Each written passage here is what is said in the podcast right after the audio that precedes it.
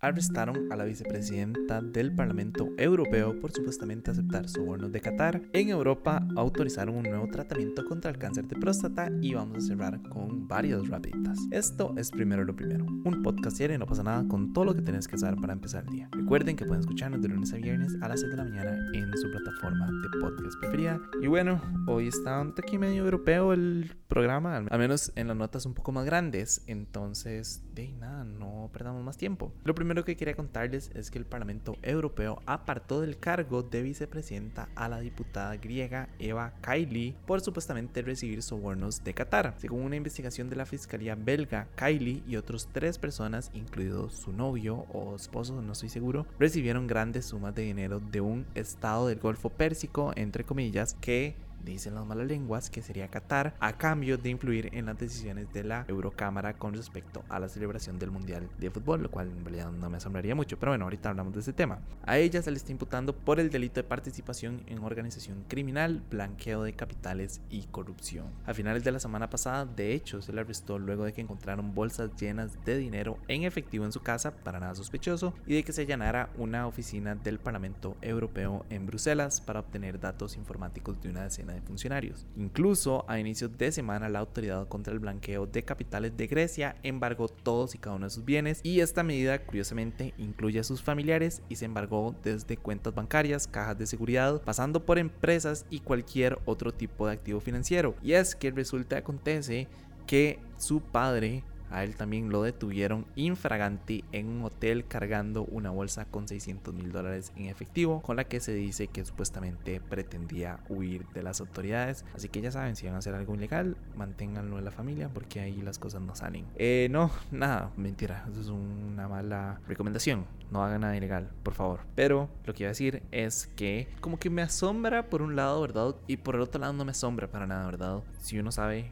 y si uno conoce el trasfondo de este mundial de fútbol de Qatar, ¿verdad? ¿Por qué, verdad? Es que está sucediendo el mundial en Qatar eh, y, ¿verdad? Todos los casos. Y si no saben de qué estoy hablando, más en Deep, pues nosotros hicimos un, un video que se llama como La FIFA, corrupción, traición y algo más, ¿verdad? En el que contamos la historia en profundidad de, de la FIFA, todos los casos de corrupción, o al menos los casos más grandes de corrupción que se han dado. Y bueno, al final lo cerramos hablando del controversial Mundial de Qatar, ¿verdad? Y cómo han sobornado y se sobornaron a personas durante muchísimos años para que Qatar quedara campeón. Incluso, ¿verdad? Qatar no era la opción que quería Sepp eh, Blatter, ¿verdad? Que en ese momento era el presidente de la FIFA. Él quería que fuera Estados Unidos y todos los informes decían que Estados Unidos tenía que ser la sede mundial, ¿verdad? La sede para el mundial y por obra y gracia del dinero, y pues Qatar quedó ganador, ¿verdad? A pesar de que todos los informes decían que Qatar no era apto porque no había una cultura de fútbol, no tenían eh, infraestructura, ni siquiera. Y verdad, tenemos todo el tema de los derechos humanos, etcétera, etcétera. Lo que me asombra es lo alto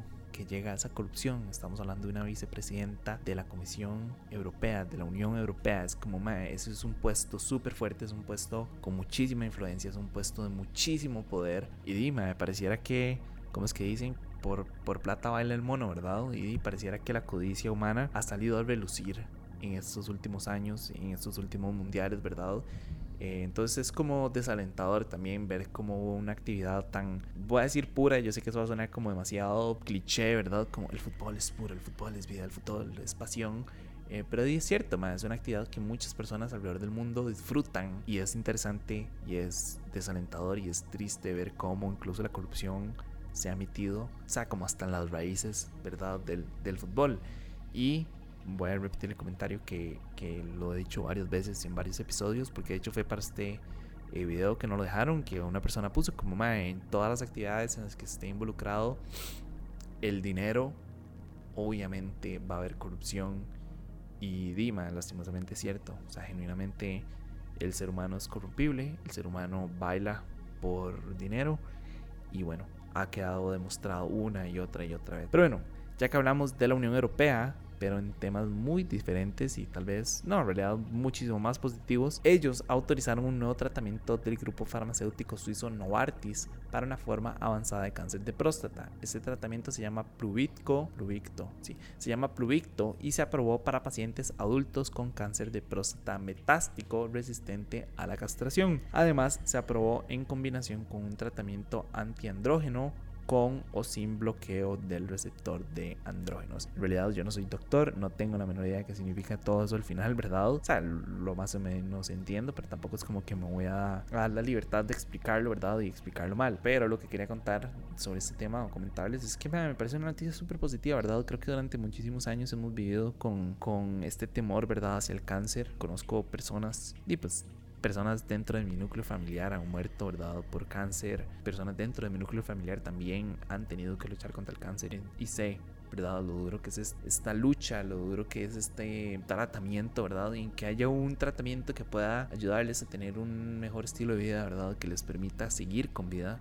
Creo que siempre es bienvenido, ¿verdad? Creo que nunca alguien va a decir como, ah, sí, no, qué feo, van a poder curar el cáncer. Y esa genuinamente es como mi, mi, mi esperanza a futuro, como me espero que eventualmente como humanidad logremos avanzar lo suficiente en el campo médico, ¿verdad? Para poder curarse todo este tipo de enfermedades, para poder curar el cáncer, para poder curar, no sé, cualquier otra enfermedad, ¿verdad? Que sea terminal y que pierda, ¿verdad? Esa categoría terminal y que se convierta, ¿verdad? Una enfermedad más del montón que tenemos ahorita. Entonces, en nada, creo que es una noticia esperanzadora para muchísimas personas que están pasando por esta situación, ¿verdad? Especialmente porque el cáncer de próstata, ¿verdad? Es un cáncer que, que los hombres no hablamos, ¿verdad? Y que es un cáncer que siempre es como, ah, no, qué tabú, yo no me quiero hacer el examen de próstata. A mí jamás me metan un dedo significa que me gustan los hombres. Y es como, me...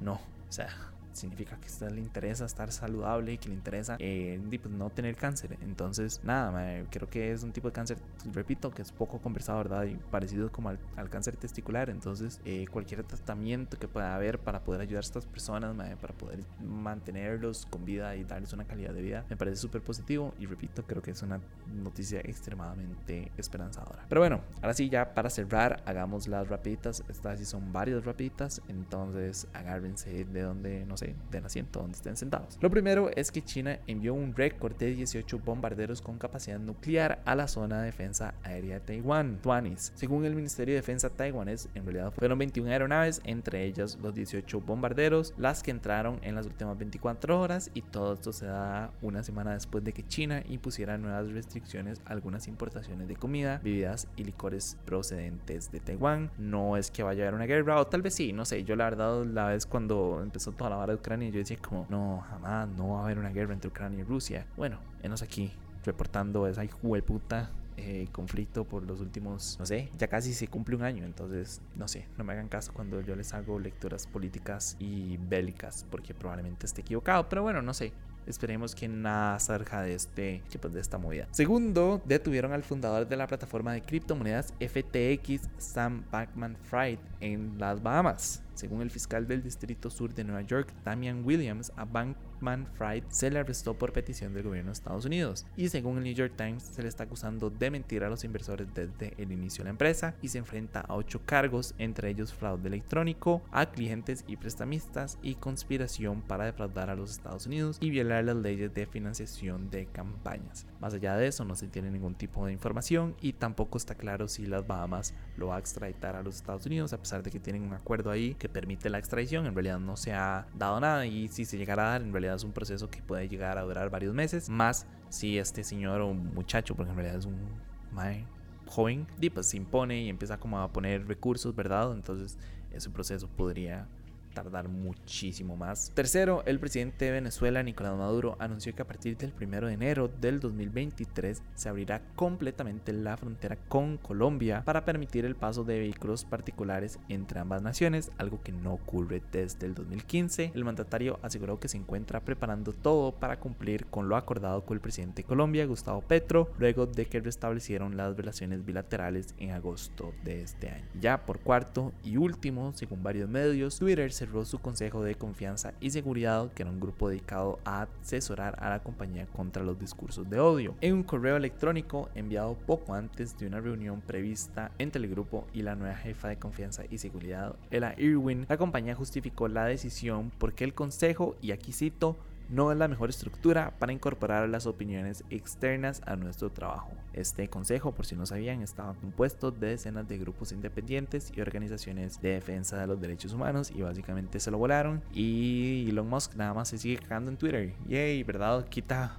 el Consejo de Confianza y Seguridad, que era un montón de grupos independientes con opiniones de terceros, ¿verdad? Para evitar los discursos de odio y nada más le permite a Kanye y a Trump regresar a la plataforma. Bueno, Kanye ya no, porque ya, perdón, Ye ya no, porque y bueno, ya lo volvieron a, a suspender y a cancelar de nuevo por todo lado. Pero sí, no sé, el camino que está tomando Twitter es interesante, por decir algo creo que va a ser uno de los hechos históricos, ¿verdad? Que se pueden estudiar, que en futuro van a estudiar como historiadores, como la caída de Twitter, y a hacer un estudio ahí sociológico de por qué se vino para abajo. Pero bueno, no sé, supongo que eso es lo que pasa cuando uno tiene mucho dinero. Se puede cagar una empresa con miles de millones de empleados y nada pasa. Así que, yay, Elon Musk, que tonis. Pero bueno, eso fue todo por hoy. Su apoyo hace posible primero lo primero. Recuerden que pueden apoyarnos en patreon.com slash no pasa nada oficial. Y para seguir informándose recuerden suscribirse a nuestro newsletter diario que pueden encontrar en nuestras redes. Como siempre, todos los links van a estar en la descripción. Y para los que nos están escuchando por Spotify, el poll de hoy es: ¿Ustedes se imaginaban el nivel de corrupción que iba a traer este mundial de fútbol? ¿Sí o no? Creo que muchos han hablado de este tema, ¿verdad? Y creo que todos esperábamos desde hace un tiempo, veníamos venir que iba a haber una bola de corrupción que se iba a salir, ¿verdad? Por, por el caso, pero yo creo que ninguno esperó que iba a ser de tal magnitud, ¿verdad?